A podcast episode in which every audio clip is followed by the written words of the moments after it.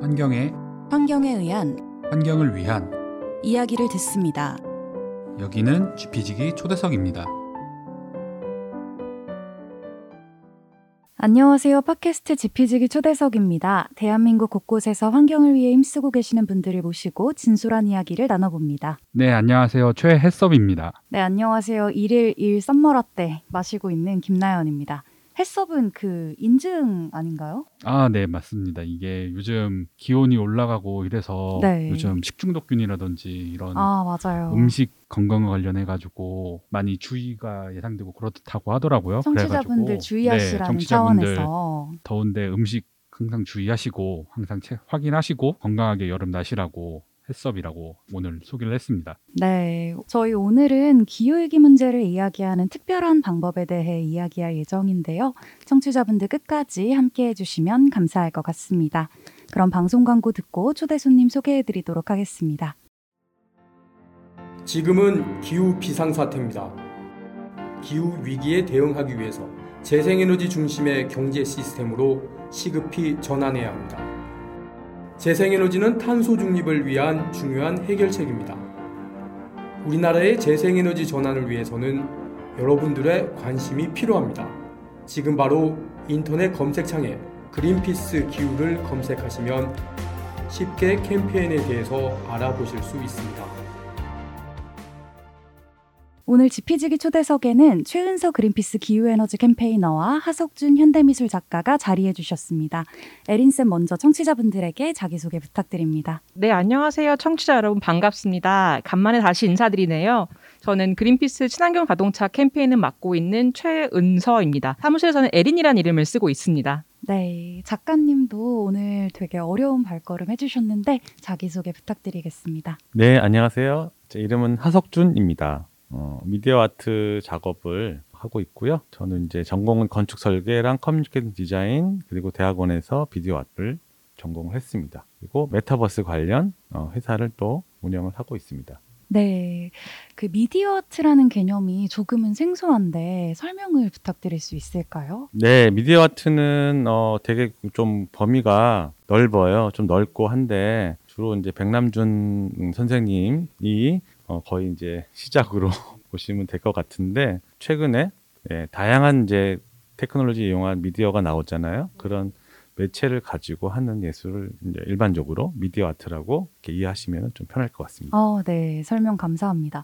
작가님의 작품 활동도 조금 소개를 해주시면 이해가 한층 더 수월할 것 같아요. 네 네. 저는 음, 다양한 이제 매체를 가지고 작업을 하고요. 주로 이제 코딩 작업도 있고, 뭐 3D 프린팅 그리고 또 설치 미술, 또 뭐 메타버스 이런 새로운 그런 어, 비디오 프로젝션 이런 재료를 이용해서 작품을 주로 하고 있습니다. 어, 감사합니다. 그리고 작가님께서 굉장히 다양한 캠페인이나 프로젝트에서도 작업을 해주셨던 것으로 알고 있어요. 2013년 필리핀에서 그 태풍 하이엔이 강타를 해서 찾아보니까 6,329명의 사망자 그리고 1,779명의 실종자가 있었던 엄청 큰 태풍 피해였죠. 그 아마 청취자분들도 기억을 하실 텐데요. 이 피해를 입었던 그 지역에 그 작가님이 직접 찾아가가지고 여러 가지 프로젝트 활동을 하셨다라고 들었습니다. 이게 어떤 프로젝트였는지 좀 소개해 주실 수 있으실까요? 네, 그 프로젝트의 이름은 예술과 재난이라는 프로젝트였고요. 주로 이렇게 저도 잘 몰랐지만은 저희 이제 리더 팀의 리더 강재욱 작가가 같이 이제 한번 가보자 해서 계속 몇 년을 이렇게 준비를 해서 가게 아. 됐습니다. 강재욱 작가는 이제 사진 작가인데 네. 저희 작가 네 명이서 의기투합을 해서 약간의 이제 어, 펀드를 받아서 가게 됐고요. 주로 이렇게 재난 지역에는 그 태풍이죠. 태풍으로 파괴된 재난 지역에는 물적 지원이 바로바로 오더라고요. 뭐 USAID나 이런 구호 단체에서 네. 물적 지원이 와서 이제 부서진 걸 잘 복구를 하잖아요. 근데 이제 저희가 음, 맞춘 거는 아이들의 이제 부서진 마음을 치유하는 그런 프로그램이 없더라고요. 음, 뭘 보고 이제 그걸 느꼈냐면은 이제 부서진 장난감을 계속 갖고 놀고 있는 거예요. 그래서 저희는 그 부서진 장난감을 고쳐주자. 어떻게? 우리가 이제 3D 프린터를 직접 만들고 하는 그런 단계까지 왔기 때문에 저희가 재료를 가지고 와서 현장에 3D 프린터를 만들어서 아이들한테 야 장난감 다 가져와 부서진 장난감 가져와 해서 아이들이 가져오면은 네. 그 학교에서 이제 모아갖고 아이들한테 이제 3D 프린터를 어떻게 쓰는지 가르쳐 주고 어, 또 호텔에 가서 밤새도록 장난감 고쳐서 그 다음날 다시 애들 주고 해서 잠도 못 주무셨어요. 네. 그래서 그렇게 해서 이제 그 프로젝트를 진행했는데 너무 어, 뜻깊은 프로젝트였고요. 네. 조금 더 이제 고학년들은 좀 art and tech 수업도 하고 그렇게 해서 어, 그런 프로젝트를 진행했었습니다. 저는 사실 작가님 말씀을 들으면서 좀 남일 같지 않다는 생각이 들었어요. 우리나라도 이제 주변 해수면 온도가 상승하면서 태풍의 강도나 빈도가 증가하고 있잖아요. 해당 프로젝트로 아이들에게 어떤 변화가 있었는지도 궁금한데요. 그러니까 그 지역의 아이들이 그 지역이 조금 이렇게 잘 사는 동네는 아니거든요. 네.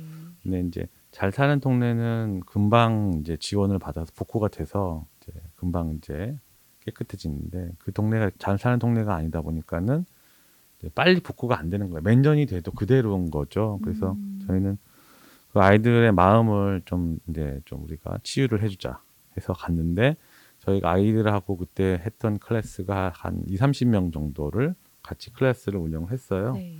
근데 이제 알고 보니까 그 학교 전체 학생 수는 6천 명이더라고요.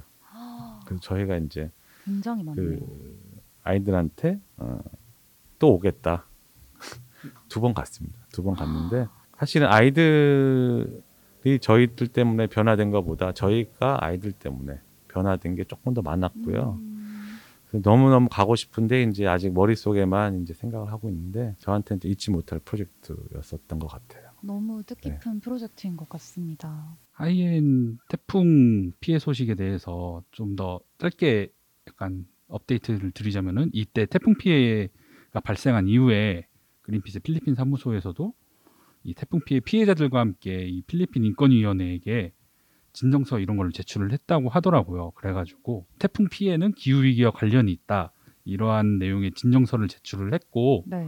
이게 필리핀 인권위원회에서 최근에 공개한 기후 변화에 대한 국가 조사 보고서에서는 탄소 배출 기업들 저희들이 잘 알고 있는 뭐 BP라든지 그런 로얄 더치쉘 같은 그런 탄소 배출을 많이 하고 있는 네, 화석연료 석유, 네, 화석연료. 기업들이 기후 변화 문제를 해결해야 될 도덕적 그리고 법적 의무를 져야 한다 이렇게 언급을 하기도 했습니다. 이 진정서 제출로 인해서 보고서에 이런 문구가 들어갔다는 말씀이죠. 네, 그래가지고 이렇게 필리핀에서도 이렇게 작가님이라든지 아니면 시민들이 기후변화에 대응하기 위해서 이런 여러 가지 활동들을 하고 있어가지고 짧게 한번 소개를 드려봤고요. 그럼 작가님 하이엔 프로젝트 외에 기후 위기와 관련된 뭐 다른 프로젝트나 활동을 진행하신 경험도 좀 소개해 주실 수 있을까요? 네네. 그, 그 이후에 이제 전자쓰레기를 찾아서 2014년에 전자쓰레기를 찾아서 우리에게 아름다운 것이란 무엇인가. 이런 이제 주제로 프로젝트를 진행했고요. 사실 네. 이 프로젝트는 기후 위기랑 직접적인 관련은 사실은 없었는데 기술 발전으로 인한 환경 오염 문제가 이제 심해지잖아요. 네네. 그런 것을 저희가 이제 맨날 보는 것이 좋은 기계 이런 뭐 좋은 또 컴퓨터 이런 거 보다가 이제 그 그거의 반대쪽에 절벽에는 도대체 어떻게 뭐가 돌아가고 있는지를 되게 보고 싶었어요. 그래서 어 인도 뉴델리도 있고 체나이부터 시작해서 뉴델리는 이제 사전 조사를 제가 혼자 갔었고 네. 그 다음에 저희 이제 동료들 세 명, 저랑 포함해 세 명이 어, 인도 첸나이부터 방갈루루까지 해서 방갈루루 또 델리까지 해서 세 개 도시를 다시 이제 방문해서 찾아다니는 그런 road 프로젝트였어요. 아, 네. 그래서 되게 어려운 프로젝트였습니다. 이게 음, 사실 계획을 좀 가볍게 갖고 가서 네. 가서 찾자고 해서 좀 어려웠던 그런 프로젝트였습니다. 사실 그 기후 변화와 IT 산업은 또 분명한 연관이 있다고 생각이 드는데요. 그린피스도 2015년부터 국내 대형 IT 기업의 재생에너지 사용 확대를 요구하는 캠페인을 진행하고 있어요. 작가님 말씀처럼 이 IT 산업은 생산에 있어서 생산에서 폐기로 이어지는 방식이 아니라 지속 가능한 방식을 선택할 필요가 있잖아요. 그 프로젝트 진행 과정에 대해서 조금 더 설명해 주실 수 있을까요? 아, 네. 그 으, 전자 쓰레기를 찾아서 프로젝트는 이제 저희가 사전 조사로 이제 구글을 많이 참고하고 네. 유튜브에 있는 비디오도 많이 보고 그리고 그 자료 조사를 해 보니까 자료가 이렇게 계속 계속 나오더라고요. 음. 근데 쉽게 찾지는 못하지만 계속 찾- 찾으면 나오긴 나와요. 그래서 보니까 이제 우리나라가 엄청난 이 전자 쓰레기가 밖으로 나가는 여러 가지의 명분으로 밖으로 나가고 있는 상태고 네. 또 제가 알기로는 전자 쓰레기는 자국에서 다 해결을 해야 되는 이제 국제법이 있다고 제가 전문가는 아니지만 그렇게 알고 있는데 어떠한 명분으로든지 다 나가고 있더라고요. 음, 주로 이제 기부 형식으로 나갔는데 어쨌든 어 그게 소비가 또 되는 곳은 또 있어요. 인도도 있고 인도, 중국이나 뭐 가나 이렇게 우리가 고태 그렇게 정도고 유튜브에서 그 구글에서 서치하면 나오는 이제 그런 방식인데 네. 그, 그 정보였는데 인도를 저희가 가게 된 거죠. 인도를 가게 됐고 어, 그 정보를 찾아서 갔는데 없어요. 아. 이미 다 없어진 거죠. 그래서 그 현지에서 그냥 지나가는 사람 붙잡고 물어보고 막 네네. 택시 기사 아저씨한테도 물어보고 무슨 생각이었는지는 모르겠지만 뭐 관청에 들어가서도 막 물어보다가 다 네. 너도 누구냐 막 이렇게 쫓겨날 뻔도 하기도 하고 약간 좀 무한도전 스타일로 이렇게 아, 막 했던 기억이 있었는데 네. 어쨌든 많이 보- 봤어요. 일- 일 반적으로 보지 못한 씬들을 많이 보고 왔거든요. 음, 그리고 그런 그 전자쓰레기를 해체하는 산업이 굉장히 큰데 그게 그 굉장히 깨끗한 상태에서 해체가 안 되는 이제 그런 과정들이 되게 많더라고요. 그래서 뭐 그냥 불로 태운다든지 아, 뭐 불안관을 깨서 그렇게 막 뭐 수은 같은 게 날린다든지 네. 예, 그런 식의 안 좋은 면을 저희가 보러 가려고 갔던 거고 그런 거는 보지는 못했지만 그- 그거에 대한 흔적들을 많이 보고 왔어요. 음. 그래서 그쪽 분들하고도 얘기도 한번 나누고 또 우연찮게 체나에 있는 그 그린피스 사무실도 저희가 찾아갔었거든요. 아, 정말요? 아무도 약속을 안 하고 가서 아무도 어, 없었지만 저희가 완전히 약속도 안 하고 가서 예, 만나지는 못했는데 그런 식의 어, 과정에서 저희가 이제 저희가 보고 느꼈던 거를 한국에 와서 다시 그거를 갤러리에서 어떠한 시각적 작품으로 다시 어, 치환을 해서 전시를 하는 걸로 마무리를 을, 졌는데 네. 예, 결론적으로는 저희가 참 다루기가 어려운 주제구나 이게 음, 공부를 더 많이 해야 되고 또 어떤 산업이 돌아가는 것도 알아야 되는데 어, 그 부분에서 저희가 그것을 좀 많이 깨달았어요. 참 힘든 작업이다. 그래서 지금도 아직까지 그 생각이 나고 있는데 좀 더 준비를 더 열심히 한다면은 좀 새롭게 한 번 더 가보고 싶은 생각도 또 있긴 합니다. 아, 네. 그럼에도 불구하고 이 전시회까지 개최를 하셨는데 해당 프로젝트를 통해서 어떤 메시지를 좀 전달하고 싶으셨는지 궁금해요. 그러니까 제가 작품을 이제 보통 바- 어, 보여주는 방법은 실제 이제 봤을 때 되게 예쁘게 만들어요. 아, 근데 사실 이면은 또 그렇지 않다는 거죠. 그 양면을 보여주는 작업을 제가 주로 해요. 그래서 또 모순적인 접점을 미- 이렇게 구현을 하는 음. 그런 작업을 하기 때문에 그때 우리가 본 작업들은 되게 이제 어려운 현실이잖아요. 그거를 네. 되게 예쁘게 만들었어요. 그래서 보는 사람은 어 되게 예쁘네 하지만 사실 얘기를 들어보면 그게 아닌 거죠. 아, 저는 이제 그런 눈길이 가는데 또 예. 막상 이면을 들여다보면 예. 더 깊은 네. 이야기가 있는. 네. 네. 저는 이제 그런 식으로 이야기를 풀기 때문에 전시를 이제 길게는 못했죠. 짧게는 했지만은 이제 그런 식으로 저희가 결과를 냈고 어, 공부를 더 하면은 좀 더 유익한 작품이 나오지 않을까, 유익한 결과물이 나오지 않을까라고 그렇게 생각을 계속 하고 있습니다. 만약에 다음 프로젝트가 있고 또 다음 전시가 있다면 꼭 좀 초대 부탁드립니다. 네, 알겠습니다. 아니 사실 그 IT 기업의 어, 쓰레기 문제, 생산가 폐기 문제가 또 자동차 기업도 연결이 되는 부분이거든요. 그래서 왜냐면 자동차 기업도 이제 배터리를 만들고 차량을 제조함에 있어서 굉장히 많은 자원들을 사용을 하는데 네. 그런 자원들이 이제 희소 광물이라고 뭐 환경 피해는 물론이고 여러 가지 착취도 발생을 함으로써 많은 사회적 문제를 낳고 있어요. 그래서 그린피스 내연기관차 캠페인에서도 기업들이 이런 자원의 활용 문제에 있어서도 어, 조금 더 투명하게 밝히고 신경 써라고 얘기를 하고 있습니다. 향후에 또 같이 해볼 수 있는 기회가 있을 것 같네요, 작가님. 여기서 이렇게 여기서 네, 이렇게 또 빠르게. 더 슬쩍 다시 한 번 더 이야기를 하는 메린 쌤이었고요. 음. 정말 작가님이 이렇게 인도 첸나이라든지 필리핀 그 태풍 피해 지역이라든지 이렇게 현장에서 직접 가셔가지고 이런 제- 예술가 재난 프로젝트들도 하시고 이러면서 기후 위기에 대한 이런 목소리도 많이 내시고 이러셨는데 예술계에서 이렇게 기후 위기 이야기를 하는 것이 좀 어떤 의미가 있다라고 생각하시는지 작가님의 생각이 좀 궁금합니다. 저는 옛날엔 조금 이제 제 입장에서는 좀 가볍게 생각을 했었지만은 점점 제가 이제 시간이 지나가면서 어, 조금 더 적극적으로 소리를 내야 된다고 생각을 하고 있고요. 예술과 재난과 환경과 기후 여러 가지가 같이 만난다면은 되게 매력적인 하나의 어떤 그 전달 방법도 이제 나올 수가 있는 거죠. 그렇기 때문에 물론 이제 저 말고도 기후 관련 작업하시는 분이 되게 많아요. 그게 뭐 좀 뭐 그 담론이 좀 높을 수도 있고 낮을 수도 있지만은 그런 부분은 많이 이제 커지고 있다고 좀 알고 있고요. 저 같은 경우도 계속적으로 그 기후, 에너지, 또 클린 에너지, 또 작품, 또 다시 그런 것들 선순환하면서 좋은 메시지를 이렇게 만들어내는 거에 좀 의무감을 가지고 계속적으로 생각도 하고 또 실천도 하고 그렇게 지내고 있습니다. 네, 작가님께서는 정말 다양한 기후위기 대응 프로젝트를 진행해 오고 계신데요.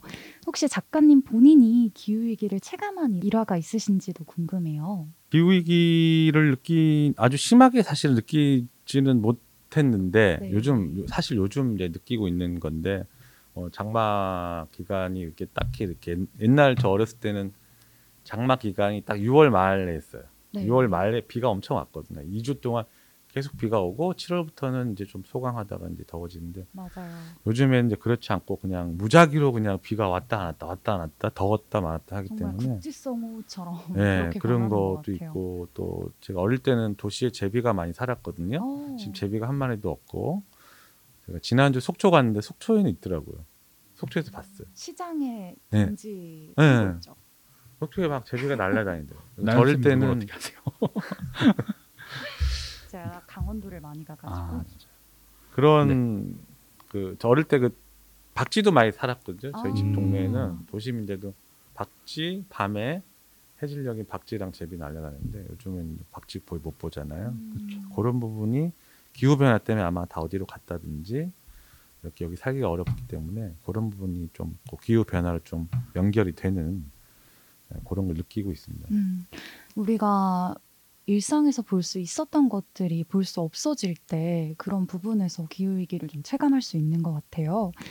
사실 오늘 작가님과 에림쌤을 함께 모신 이유가 있죠. 그린피스는 지난 5일 서울 용산구 대통령 집무실 앞에서 여기서 보이나요? 살짝 보이는 것 같기도 한데 친환경차 캠페인의 일환으로 2035년 경유 휘발유차 판매 금지 공약 이행을 촉구하는 비폭력 직접 행동을 진행했어요. 물론 작가님의 비디오 아트 작품과 함께였죠. 그린피스에서 처음 협업 제안을 받았을 때 어떤 생각이 드셨나요? 네, 저는 이제 그린피스 활동은 개인적으로 이렇게 많이 이렇게 서치도 하고 네. 환경 관련이면 항상 나오니까는 저는 이제 그걸 좀 어, 깊이 머릿속 깊이 많이 이제 인식을 하고 있었던 거고요. 뭐 제가 했던 그런 예전 했던 미디어 퍼포먼스 활동에 같이 좀 연결이 되면은 어, 조금 더 이 메시지를 전달하는데 네. 도움이 되겠다 이렇게 생각을 했습니다. 그리고 뭐 평소에 또 뭐 전기차를 타는 걸 좋아하고 또 타고 있고 하기 때문에 어, 조금 더 그런 특별한 방법으로 아이디어를 표현한다면은 사람들이 조금 더 관심도가 올라가지 않을까라고 이제 생각했고요. 예전에 했던 그런 좀 비폭력적이고 좀, 좀 직접적인 그런 퍼포먼스도 관심 있게 제가 봤어요. 아, 그렇기 네. 때문에 그런 부분들이 어, 이번 캠페인에 좋은 아이디어로 좀 이렇게 시너지를 줄 수가 있겠다. 아. 그래서 어, 그렇게 굉장히 좋을 것 같다고 그렇게 생각을 했습니다. 너무 감사한 코멘트가 아닐 수 네. 없는데 옆에서 지금, 지금, 가슴을 부여잡고 계시는 반가운- 에린 쌤 또 이렇게 네. 하석준 작가님한테 연락을 하게 된 계기가 있었을까요? 저는 음, 운명적인 만남이 아니었나. 운명적인 운명- 만남. 아, 여기서 운명을. 원한다. 네. 오케이 들어보겠습니다. 네, 운명적인 만남이 아니었나 싶고요. 그, 네, 그 자동차 캠페인에서는 사실 조금 더 효과적으로 윤석열 정부에게 메시지를 전할 이제 여러 방식들을 고민을 하고 있었어요. 네. 특히 기존의 익숙한 방식에서 벗어나고 싶다라는 그런 팀의 욕망이 강렬했는데요. 이 탈내연기관 공약에 대해서 특히 그 윤석열 대통령의 공약에 대해서 그 탈내연기관 공약에 대해서 더 많은 분들의 관심이 필요했기 때문인데요. 네. 그 수차례 기획 회의를 했죠. 한쌤도 기억하실 거예요. 네, 그 중에 저희 팀원 중에 현대미술에 아주 조예가 깊은 분이 계시는데 그분이 하덕중 작가님의 여러 작품들을 보여주면서 굉장히 적극적으로 추천을 주셨습니다. 음. 네, 또 그 외 작가님 평소에도 환경에 관심이 많으시고 또 전기차도 운영하신다고 들어서 어, 아 데스티니라는 생각에 바로 미팅을 제안 드리게 아, 이 되었습니다. 정도면 운명을 논해도 될 것 같습니다. 네. 작가님께서 이번 비폭력 직접 행동에 동참한 배경에는 우리나라 교통이 더 나은 방향으로 변화해야 한다는 데 대한 공감이 있었을 것 같은데요. 교통에 대한 평소 생각을 공유해 주실 수 있을까요? 뭐 저는 뭐 환경 운동 전문가가 아니고 예, 관심이 많은 일반 시민으로서 예, 보면 이제 도심에 이제 공해에는 많은 걸 다 알잖아요.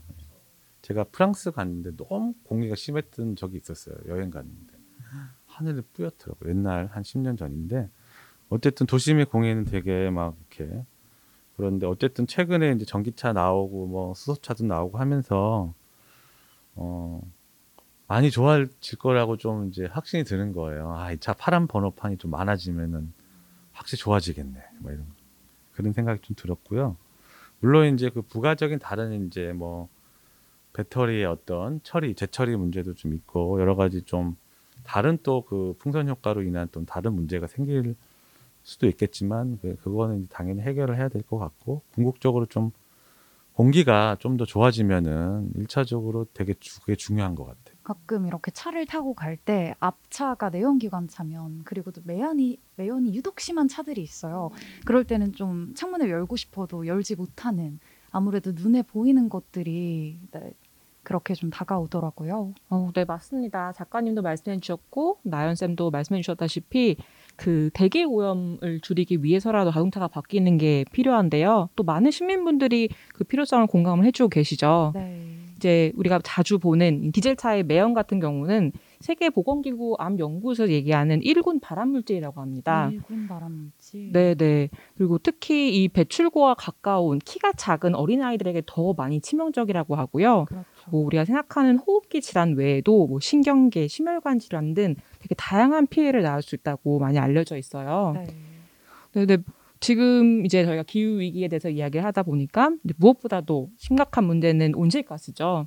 이 내연기관차들, 뭐 디젤, 가솔린, 하이브리드 차 같은 경우는 끝없는 온실가스를 내뿜고 있는데요. 어 이제 기후 위기를 우리가 막기 위해서 국제 에너지 기구 같은 경우는 2035년 이후에 전 세계에서는 내연기관차 판매가 중단되어야 된다 라고 이제 조언을 하고 있고요. 그린피스에서는 뭐 2030년 내로 정부와 기업이 내연기관차 판매를 중단해야 된다, 등록을 중단해야 된다. 라고 이야기를 하고 있어요. 마지노선이 있지만은 우리가 차를 운행하는 시간들도 있잖아요. 네. 그렇기 그쵸. 때문에 빠르게 전환이 이루어져야 되는 상황인 거고요. 뭐 전환을 지원하는 많은 정책들도 필요하겠죠. 네. 네, 근데 여전히 뭐 자- 요- 요즘 주변에 전기차가 많이 보이긴 네. 하지만 국내의 도로에는 2,500만 대가 넘는 자동차가 있고 전기차와 수소차를 이루는 그 무배출 차량이라고 저희가 말을 하는데 이 무배출 차량은 사실 1%도 되지 않습니다. 아? 아직은 조금 더 갈 길이 많은 상황이고요. 뭐 시민분들의 많은 공감도 필요하지만 정부와 기업이 앞장서야 되는 이유라고 저희는 캠페인에서 얘기를 하고 있고 특히 국내 같은 경우에 작년에 국가 온실 그 잠정 배출량이 최근에 발표가 났어요. 네. 근데 그 중에서 수송 부분이 얼마나 차지할까요? 어, 맞춰볼게요. 5%? 저는 그래도 한 10%? 어 비슷합니다. 사실 자동차랑 15%? 어 15%랑 비슷하지만 다운? 조금 적은 에, 어? 다운 네, 14.4%가 무려 이제 음. 수송풀에서 발생하는 온실가스라고 어, 결론이 나왔는데 네. 이는 이제 공공 에너지와 열 생산으로 인한 온실가스 배출량에 이어서 이제 2위에 해당하는 수치입니다. 그리고 코로나 이후 이제 점점 많은 분들이 여행도 가시고 차도 모시잖아요. 네. 그러다 보니까 굉장히 급격하게 온실가스 배출량이 늘어나고 있는 그런 상황입니다. 그렇기 때문에 이제 더 온실가스 배출이 적은 전기차로 빨리 전환을 해야 된다 이런 말씀이신 네, 거죠? 그렇죠. 네. 전기차를 중심으로 한 대중교통이 확대되는 것도 맞고 네. 또 자가용을 대체할 수 있는 다양한 이제 이동 방법들이 발, 좀 개발이 음. 된다면은 더욱 네. 더 좋겠죠. 다시 저희 그 비폭력 직접 행동에 대해서 그런 이야기로 되돌아오면은 작가님이 그 미디어 아트 외에도 제가 직접 매기도 했었는데 그 LED 패널을 이용한 작품 활동을 예전에 이태리 밀라노에서 하셨었잖아요. 네. 그때 작품 활동하고 그리고 이번 작품 활동에서 혹시 어떠한 차이점이 있으셨는지 이것도 좀 궁금합니다. 궁극적인 차이는 이제 뭐 없고요. 똑같은데 네. 밀라노에서 할 때는 어, 일종의 이제 파일럿 프로젝트였어요. 그래서 네네네. 그 직접적인 그 행동을 보여주는 건데 기술과 나 자신의 어떤 관계를 만들어 나가는 음. 그런 파일럿 퍼포먼스였고요. 네. 이번 퍼포먼스는 거기에다가 소리를 더 넣은 그런 아. 어, 몸의 움직임이라고 그렇게 저는 생각을 했었습니다. 밀라노 프로젝트가 있었기 때문에 또 이번 용산 프로젝트가 있을 네, 수 네, 있었네요. 그렇습니다. 혹시 요 퍼포먼스에 대해서 좀 아쉬웠던 점이나 이런 것들도 있으셨나요? 그 이제 밀라노에서는 네. 이제 그 밀라노 디자인 위크 주간이었거든요. 아. 그래서 전 세계 아티스트들이 다 많이 왔었어요. 그래서 음. 굉장히 그런 퍼포먼스도 많고 해서 어, 그때 제가 좀 이제 힘을 가지고 했거든요. 네. 분위기가 그렇기 때문에. 그래. 예, 그래서 두 시간을 했습니다. 제가 두 시간을 메고 다녔는데 네. 되게 힘든 엄청 작업이었는데요. 무겁다고 들었어요. 네네 한 그때 한 무게가 한 40kg 정도. 40kg. 네, 그렇게 됐었는데 어 그때는 이제 좀 더 실험적인 음, 음, 방법이었고 네. 이번에 한 거는 실험적이가 아니라 프랙티컬한 거잖아요. 주제가 있고 음, 네. 또 해야 되는데 엄청 더웠거든요. 아, 맞아요. 그 엄청 밀라노. 때는 구름이 좀 있어서 화면이 음. 좀잘 보였어요. 근데 네. 이번에는 이제 구름이 있다가 없다가 하다가 이제 갑자기 해가 나서 엄청 더웠었거든요. 네. 그래서 어, 화면이 조금 예, 조금 덜 안 보여서 그게 좀 아쉬웠었는데 음. 어쨌든 그 밀라노와 좀 다른 점은 이번엔 직접적인 메시지가 강한 메시지가 음. 들어가서 저는 옆에서 보면서 이제 아 이게 어, 좀 더 이렇게 좀 음, 메시지가 네. 강한 거와 그 장소 특정적인 퍼포먼스가 잘 만나면은 되게 힘이 있겠다라고 그렇게 또 생각을 했습니다. 밀라노 음. 때보다 잘 훨씬 맞네요. 좋았다고 봐요. 네.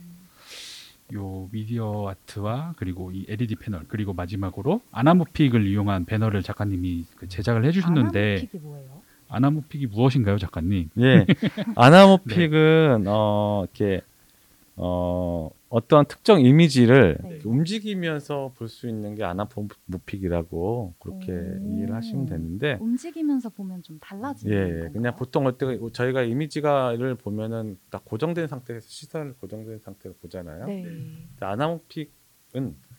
이렇게 움직이면서 볼 때마다 시선이 바뀌는 그 이미지가 바뀌는 어, 저 알아요. 옛날에 과자에 딱지 같은 거 들어 있었는데 좀 이렇게 이렇게 움직이면서 보면 그림이 달라지더라고요. 좀 그렇죠. 비슷한 그게 이제? 포괄적인 아나모픽의 기법이에요. 아. 그래서 보는 사람 시점에 따라서 다 다르게 보이는 이제 그런 방식이 아나모픽인데 거기에 글자가 들어가면 이제 아나모픽 타이포그라피라고 해서 어, 어, 제가 미국에서 공부할 때 지하철 타고 이제 가고 있는데 어, 야외 지하철이었거든요. 그래서 그걸 타고 쭉 가는데 옆에 건물 옥상에 메시지가 있는 거예요. 근데 처음에는 안 읽히다가 가면서 어 이게 뭐지 쭉 가면서 보니까 갑자기 글자가 만들어지는 거예요. 찰나에 그리고 또 글자가 없어지면서 사라지는 거예요. 그래서 그게 미국 현대 그 모마의 그 퀸즈 분관에서 했었던 퍼포먼스를 제가 봤는데 그때 제가 인상이 깊었고 그리고 또그 관련 작업을 하는 작가들 되게 많이 있습니다. 작품들 많이 있는데 어, 요거를 한번 응용을 해보면 좋겠다. 제가 작년 학교에서 아이들 가르칠 때 한번 했었거든요. 해서 그 졸업 전시의 타이틀을 그렇게 만들었는데 굉장히 재미있었고요. 그래서 이번에 이것을 하면은 어, 어 그린 그린피스에서 이렇게 표방하는 그 이번에 주제 캠페인의 주제를 같이 어, 하면은 괜찮겠다. 뭐 하루 만에 끝나서 조금 아쉽긴 했지만은 예, 좀 환경 운동이 좀 정형화되지 않고 조금 더 더 창의적이고 좀 이렇게 어, 좀 creative한 그런 부분으로 접근을 한다면은 조금 더 관심을 가질 수 있을지 않을까라고 이렇게 어, 생각을 했었습니다. 훨씬 관심을 가질 수밖에 없을 것 같아요. 사실 저도 뭐 지하철을 타고 뭐 지상 구간을 지나다 보면 대부분이 다 고정돼 있는 사진이나 글이잖아요. 그렇죠. 네, 간판이나 맞아요. 이런 것들. 근데 네. 이게 지나가면서 보는데 점점 바뀐다면 당연히 시선이 그쪽으로 쏠릴 수밖에 없지 않을까? 한국에서도 한번 해볼 만한데요. 네, 어, 아나모픽. 타이포그래피 한 건대- 달 정도, 네, 두달 건대 정도? 해서 네. 기억을 해주세요. 네.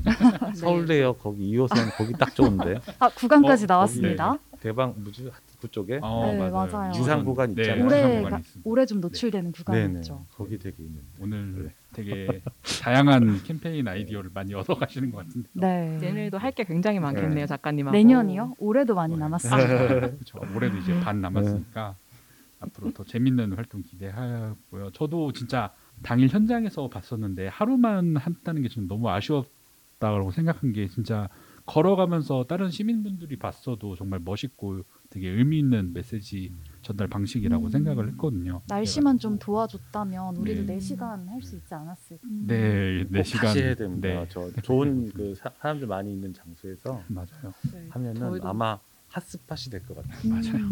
인스타 저희도- hot spot. 네. viral이 자동적으로 네. 되는. 네. 맞습니다. 그냥 저도 하루 만에 끝난 게 너무 아쉬웠고요. 네. 그리고 이게 저희가 제정된 시간만 하다 보니까 빨리 철수를 맞아요. 했어야 했는데 네. 만약에 지금 듣고 계시는 청취자분들과 저희 뭐 후원자분들, 일반 시민분들이 직접 그 아나모픽 배너와 LED 배너를 같이 보시고 그 움직임을 느끼셨으면 얼마나 좋았을까라는 아쉬움이 있더라고요. 네. 관심 있으신 청취자분들은 저희 그린피스 채널에서 짧게 짧게 올라가 있는 사진이랑 그리고 영상들이 있으니까요.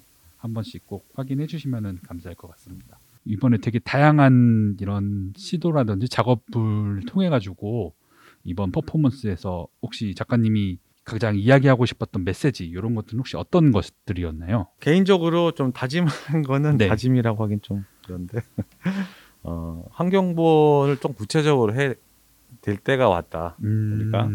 피상적으로 역시 해야지 해야지 하지만 그렇죠. 환경보호는 이제 너와 나그 타인의 어떤 프로젝트가 아니라 이제 내 자신의 프로젝트가 돼야 된다는 것을 이제 네. 했고요. 또 어, 그 좋은 거지 이게 아니라 이제 그 실행을 개인적으로 해야 되는 그런 실행할 때가 되었다라고 생각하고 있고요. 이 친환경차의 어, 탈 내연기관 메시지죠. 그런 것 그런 여러 가지 부분을 좀 더 흥미롭고 어, 또 사람들 기억이 좀 오래 남을 수 있도록 해서 어, 각자가 그런 어, 실행할 수 있는 개개인이 되는 게 좀 중요하다 그렇게 음. 생각을 했었어요. 그 작가님의 어떤 열망이 또 저희 캠페인 팀의 그 니즈하고 딱 맞았던 것 같아요. 그 아나모픽이 아까 말씀해주신 것처럼 하나의 지점에서 이제 글자가 보이고 그 지점이 되게 중요하잖아요. 저희가 이 퍼포먼스를 벌였던 장소가 이제 윤석열 대통령 집무실 앞에 있는 공간이었는데 네. 저희가 또 이 LED 패널도 그 집무실에서 잘 보일 수 있는 방향으로 이제 방향을 세팅을 해두었어요. 아. 왜냐면 사실 이 메시지는 모든 시민을 위한 거기도 하지만 단 한 분을 위한 거기도 했거든요. 보셨다 보셨다고 하시나요? 아 보셨다라는 연락은 받지 못했지만 네. 아마도 보셨을 그, 것으로. 네, 또 그렇죠. 많은 기자분들이 것으로. 네, 또 관심 많이 가져주셔가지고 당연히 보고 받으셨을 거라 생각을 하고 있고요. 어 일단 윤석열 대통령이 공약을 한 대로 2035년까지 이제 내연기관 신규 등록을 금지할 수 있길 저희는 이제 바라고 있고 그 메시지를 담으려고 노력을 했습니다. 음. 사실 그 2035년이 너무 빠른 거 아니야? 아니면은 그렇게 되면 우리 산업 다 망가지는 거 아니야? 라는 의문도 굉장히 많이들 어, 하실 수 있으시잖아요. 근데 저희가 올해 초에 그 영국 경제 컨설팅 전문 기관인 그 Cambridge Econometrics랑 같이 작업한 보고서가 있는데요. 네. 그 탈내연 기관의 경제적 효과를 저희가 좀 이렇게 측정을 해봤어요. 그러다 보니 그 윤석열 대통령이 말한 2035년 탈내연 기관 공약을 지키면은 2050년에는 저 요즘 석유값 굉장히 비싸죠. 조금 떨어지긴 아, 했는데 어. 아직도 너무 비싸고 근데 이 당시는 아직 그렇게 오르지도 않았는데 석유 수입량이 40% 감소한다고 이야기가 나오고 그로 인해서 이제 GDP는 0.26% 증가하고 또 놀랍게도 일자리 같은 경우는 다양한 부분에 영향이 끼쳐가지고 5만 7천 개가 증가된다는 그런 어, 조사 결과가 나왔어요. 사라지는 일자리도 있지만 생기는 일자리도 있다. 네, 네, 맞습니다. 정부가 이런 산업의 전환을 더욱더 앞장서고 그로 인한 정책들을 밀어주는 게 굉장히 중요하다라는 그 메시지를 또 창의로운 방법을 통해서 전달할 수 있어서 굉장히 만족스러웠습니다. 사실 저는 이 2035년에 탈레온 기관을 시행하면 2050년에 석유 수입이 40% 감소한다. 이 내용에 되게 눈길이 가는데 이게 에너지 자립과도 굉장히 연관이 있는 부분이잖아요. 근데 무엇보다 지금 청취자분들도 당장 내가 기름을 넣을 때 그 돈이 너무 비싸지니까 내 주머니 사정이랑 좀 연관 지어서 많이들 좀 공감을 해주실 것 같아요. 그리고 작가님 이야기를 하지 않을 수가 없는데 작가님께서 전기차를 소유하고 계시다고 이야기해 주셨잖아요. 혹시 전기차 구매를 결심한 계기가 있으신지 궁금해요. 약간 원래 얼리 어댑터 음. 성격이 있어요. 제가 아. 사실 좀 셉니다. 세거든요. tech savvy. 네. 멀티버스. 트렌드 좀- setter. 어, 먼저 맞아요. 나온 거를 좀 사서 해야 이게 음. 직성이 풀리는 어, 성격이라서 네. 이제 너무 너무 전기차를 타보고 싶어서 2년 전에 이제 T4, 예, T4에 네. 저희 어. 테슬라라고 얘기해도 됩니다. 테슬라 사셨군요. 예, 테슬라를 어, 구매를 해서 네. 이제 타고 있고요. 어, 뭐 한- 유지비는 한 달에 한 7만 원 정도 나와요. 그러니까 음. 주당 한 2만 원 under로 네. 2만 원 밑으로 나오는데 어, 괜찮은 것 같습니다. 지금 한 뭐 2천 원 넘잖아요. 저 지분 그래서 한번 하면은 한 10만 원씩 나온다고 네. 하더라고요. 주 그래서 뭐 하면. 운행을 좀 많이 하면은 어, 더 올라가잖아요. 근데 네. 한저 같은 경우는 지- 요즘 한 8만 원, 7만 원 정도 사이 나오고 있어서 아주 만족을 하고 있습니다. 혹시 전기차 이전에는 어떤 차량을 운행하셨어요? 그 전에는 이제 디젤차, 디젤차. 계속 아. 디젤차만 음. 휘발유도 아니고 디젤차, SUV 디젤차만 운영을 했었죠. 어, 그럼 작가님께서 느끼는 디젤차와 전기차의 가장 큰 차이점은 무엇일까요? 일단 뭐 전기차는 이제 엔진이 없기 때문에 네. 겨울에 엔진이 차갑습니다. 엔진이 아. 없으니까 네. 고양이가 절대로 올라가지 않습니다. 엔진 부분에 그리고 엔진에 엔진이 없으니까 네. 엔진에 눈이 녹질 않습니다. 아. 그게 이제 일반적으로 있고요. 네. 보통 차가 이렇게 공회전하면 엔진 부분이 맞아요. 열을 맞아요. 받아서 그 본네트가 눈이 녹거든요. 근데 네. 전기차는 눈이 녹지 않는다. 음. 그게 있고요. 그 다음에 이제 소음이 이제 거의 없으니까 네. 음악 청취할 때 되게 신경을 써서 음. 좋은 음질의 음악을 갖고 듣기를 음, 듣는 습성이 생겼어요. 어. 그래서 오. 굉장히 좋은 오디오를 이렇게 어떻게 차에다가. 네. 차에다가 아니면 핸드폰에 좋은 음질의 파일을 담는 어. 그런 습관이 좀 생겨서 그런 좋은 이제 음악을 듣는 네. 습성이 더 좋아 생겼고요. 그다음 뭐 공회전이 없으니까 그런 부분에 있어서 공회전 해야 될 그 시기가 오잖아요. 잠깐 대기할 때 그때 공회전이 없으니까는 어 뭐 아주 좋고 그다음 이제 어 대기할 때 히터를 일반 차는 히터를 켜려면 엔진을 켜야 돼서 계속 매연이 나오잖아요. 에어컨 틀 때도 무조건 켜야 되거든요. 근데 전기차는 그게 없으니까 아무 때나 그냥 히터나 에어컨을 킬 수 있다. 네, 그래서 누구 기다릴 때 아주 좋습니다. 아니, 제가 이제 이 캠페인을 한 4년간 해오면서 되게 많은 전기차 운전자분들을 뵀었거든요. 네. 네. 전기차의 이로운 점들을 많이 여쭙기도 하고 그랬는데 고양이와 음향 설비에 관한 대답은 처음인 것 같아요. 고양이는 진짜 네, 흥미로웠어요. 아. 고양이가 따뜻하니까 올라가거든요. 맞아요, 맞아요. 맞아요. 사고도 많이 나잖아요, 네. 고양이들. 네. 고양이가 엔진 그룸 안에서 살기 막 들어가서 또 자고 있기도 아이고 해요. 그렇구나. 맞아요. 그래서 어떻게 항상. 네, 겨울에는 고양이가 있는지 없는지 항상 이렇게 확인하면서 음. 네. 기둥을 어. 걸어야 되고 그렇다고 하더라고요. 아, 고양이들도 따뜻한 겨울을 안전한 곳에서 보내길 바라면서 혹시 작가님께서 이 전기차 운전자로서 정부나 기업에 바라는 점이 있으신지 궁금해요. 이게 주- 충전소가 되게 중요하거든요. 네. 뭐 충전소 발표도 얼마 전에 통계를 하긴 했는데 어 충전소는 많을수록 좋죠. 갑자기 내가 가다가 충전소를 찾아야 되는데 충전소 찾다가 전기를 다 소비하는 경우도 있어요. 아 진짜요? 네, 충전소를 갔는데 누가 먼저 쓰고 있으면 이제 기다려야 음, 되잖아요. 맞아요, 맞아요. 그렇기 때문에 충전소를 많을수록 좋고 하기 때문에 어, 충전소를 많이 설치를 했는데 특히 지방에 예, 지방에는 좀 많이 이렇게 어, 이 수도권보다는 적으니까 네. 지방에도 충전소를 많이 설치하면 좋을 것 같고 그리고 전기차 혜택은 점점 줄어들고 있거든요. 네. 그 보조금이 보조금만 점점. 줄어들고 있어요. 그래서 조금 더 적극적으로 그 전기차의 어떤 판매를 좀 촉진을 한다면은 어 그 혜택을 좀 줄이는 거를 아- 조금 이렇게 더 좀 천천히 줄여서 이렇게 좀 길게 주면은 어 많이 이제 좋을 것 같고 뭐 고속도로 톨림이나 이런 것도 많이 혜택이 있거든요. 주차비 이런 것들 공영 네. 주차비 그런 걸 좀 더 이제 확 끊지 말고 조금 더 오랫동안 이렇게 하면은 좋을 것 같다. 예, 네. 그렇게 생각을 하고 있고요.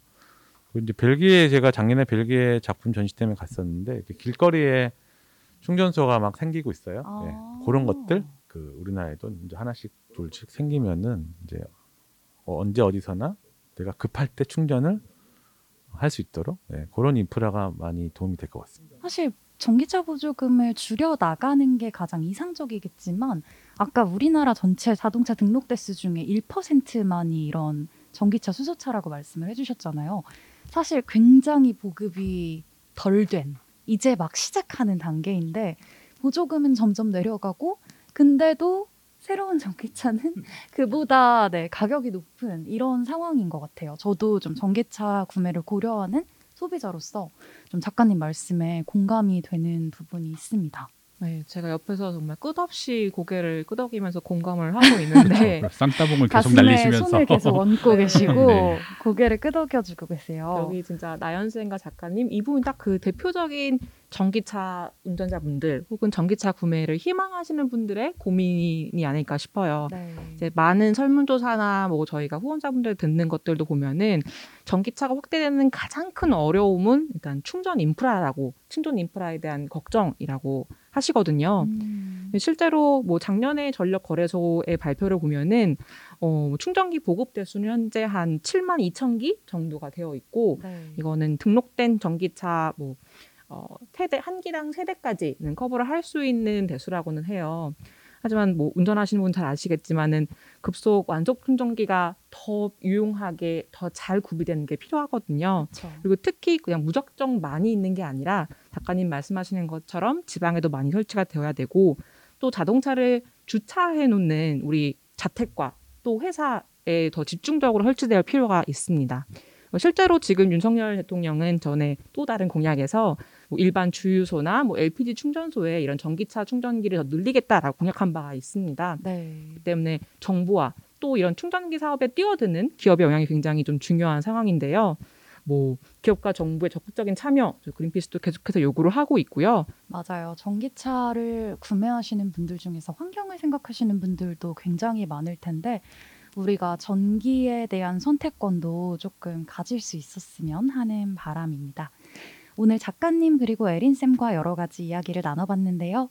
먼저 작가님께 앞으로의 활동 계획에 대해 여쭤보고 싶어요. 전시 전 이제 전시를 이제 하는 사람이니까는 네. 전시 계획이 있고요. 그래서 어, 어떤 전시 계획인지 살짝 여쭤봐도 되나요? 언제인지도 좀. 어디서 아직 하는지도 좀- 확정 중에 있어서 아, 장소는 네, 제가 이제. 다음에 확정되면 말씀드릴 건데 네. 작년에 벨기에에서 했던 작품이 지금 한국에 와 있어요. 그래서 아. 그거를 다시 전시를 하는 그런 진행은 아마 그 예, 테헤란로에 있는 큰 빌딩 앞에 아마 설치가 될 것 같고요. 음. 어, 태양광을 이렇게 들고 있는 사람이 이, 이 모양의 한 저- 이제 작품이거든요. 네. 오, 그래서 태양광으로 전기를 바- 충전을 해서 네. 그 빛으로 밤에 빛을 내는 그런 오. 작품이라서 너무 오, 멋있다. 그게 재밌을 예, 것 아마 같아요. 뭐제 웹사이트나 이렇게 찾아보면 나올 건데 네. 그, 그 작품이랑 또 어, 몇그 신작 해서 전시를 내년 초에 할 예정에 있습니다. 신작은 네. 그때 공개를 해주시는 네, 거죠. 네, 알겠습니다. 기대감을 가지고 있겠습니다. 자 강남 코로나 이후로 한 번도 안 가봤는데 어, 저도요. 네, 이참에 한번 이참에 한번. 가가지고 작가님 그 작품이랑 같이 인증샷 찍어서 나중에 한번 제가 문자 보내겠습니다. 네. 에린 쌤도 요즘 바쁜 나날을 보내고 계신 걸로 알고 있는데 앞으로의 활동 계획에 대해서 공유 부탁드릴게요.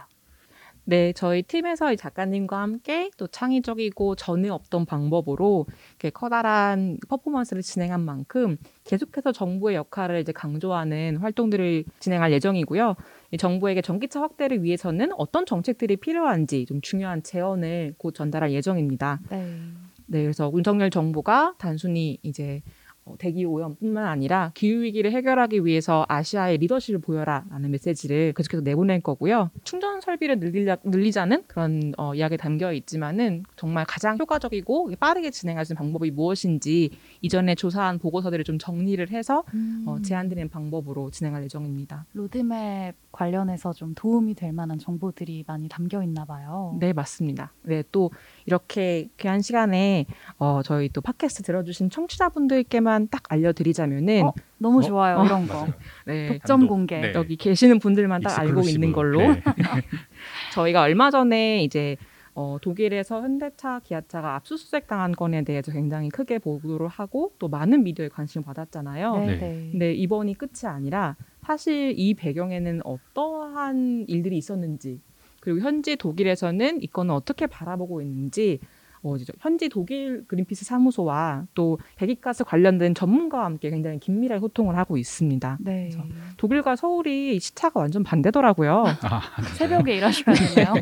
그런데도 이제 굉장히 중요한 자료들을 받아가지고 저희가 어떤 점들을 이제 어, 내보내면 좋을지 고민을 하고 있고요. 네. 어쨌든 정부든 물론이지만 글로벌 기업이라고 하는 자동차 회사들도 그들의 역할이 굉장히 또 중요한 상황이거든요. 그렇죠. 그렇기 때문에 이제 9월에는 어, 자동차 기업들의 환경 평가 보고서를 발행할 계획이에요. 작년에 발표했던 거에 이제 업그레이드 버전이라고 업데이트 버전 생각해 주시면 되는데 음. 어, 베이징 사무소, 도쿄 사무소 이제 캠페이너들과 이 전문가들과 함께 협업을 해서 현재 보고서 개정판 작업을 하고 있습니다. 네, 여러 사무소와 함께 작업을 하고 있고요. 또 객관적인 지표를 기준으로 네. 엄격하게 이 기후 위기에 있어서 기업과 정부가 어떤 역할을 해야 되는지 더 상세하게 여러분들께 알려드릴 예정입니다. 약간 글로벌 자동차 회사들의 성적표 같은 거네요. 그 성적표가 어떻게 좀 변화가 됐을지 너무 궁금해요. 9월에 그린피스 여러 채널을 통해서 공개될 예정이니까 많은 관심 부탁드리고요. 오늘은 최은서 그린피스 기후에너지 캠페이너 그리고 하석준 현대미술 작가와 함께 기후위기 문제를 이야기하는 특별한 방법에 대해 이야기해봤습니다. 그럼 방송 광고 듣고 마무리하도록 하겠습니다. 그린피스 자원봉사를 만나고 자원봉사가 재밌어졌다. 그린피스 자원봉사 함께하고 좋은 변화가 시작됐다. 플라스틱 제로 해양 보호부터 기후 위기 대응까지. 그린피스 자원봉사자는 환경보호 메시지를 널리 알리기 위한 다양한 캠페인을 함께 만들어갑니다. 지구를 위한 긍정적인 일을 시작하고 싶으시다면 지금 바로 검색창에 그린피스 자원봉사를 검색해 자원봉사자로 등록하세요. 네, 작가님 오늘 방송 어떠셨나요? 네, 너무 재밌었고요. 예. 제 머리가 좀 정리가 된 것 같아요. 어, 정말요? 아주 좋았습니다. 무엇을 저희- 할까, 무엇을 음. 보여줄까에 많이 제 다음 작품에 많이 좀 영감을 받아서 어, 뭐 내년에 전시할 때 꼭 이렇게 같이 좀 이렇게 많은 메시지를 담아보도록 하겠습니다. 어, 네, 너무 감사한 말씀이네요. 에린 쌤은 오늘 방송 어떠셨나요? 제가 팟캐스트 벌써 3회 출연인데 이 정도면 이제 고정 자리를 노릴 수 있지 않을까 네, 생각을 이 어, 말씀, 있어요? 어, 이 말씀 저희. 찾고 있어요. 네. 아니 정, 정말 진심으로 무엇보다 이 친환경차 이제 캠페인과 액션 그리고 이 인터뷰와 또 향후에 저희가 블로그 나가게 됐는데 이 블로그에 너무나 성심성의껏 응해주신 하덕순 작가님께 너무 감사드린다는 말씀을 전하고 싶고요. 저도 오늘 작가님의 어, 이제 활동과 기후에 관련된 그런 고민들을 들어볼 수 있는 기회여서 너무너무 좋았고 사실 기후 위- 위기가 이제 우리 모두의 문제잖아요. 그렇기 때문에 캠페인 외에서도 예술 문화 영역에서도 기후 위기에 대한 어, 많은 이야기가 나왔으면 좋겠고 예술을 사랑하는 한 사람의 시- 시민으로서 너무 기쁘고 감동적이었습니다. 앞으로도 멋진 작업들 응원하고요. 어, 또 다음에 더 좋은 기회로 뵐 수 있으면 좋겠네요. 계속해서 미래를 약속하시는 네, 쌤의 좀, 말씀이었고요.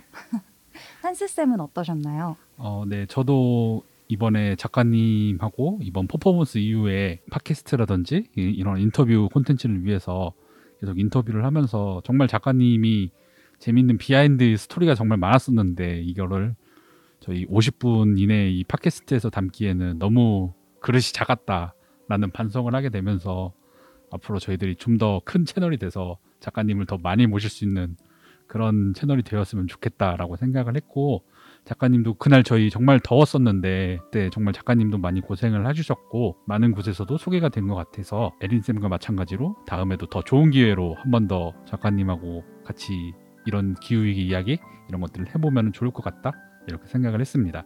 네, 저는 작가님이 소개해주신 프로젝트 중에 기후위기로 부서진 장난감, 부서진 마음을 치유하는 프로그램 이야기가 가장 기억에 남는데요. 앞으로도 작가님의 모든 활동을 응원하겠습니다. 오늘 끝까지 함께 해주신 청취자 여러분, 녹음 참여해주신 에린쌤 작가님 감사합니다. 감사합니다. 감사합니다. 감사합니다.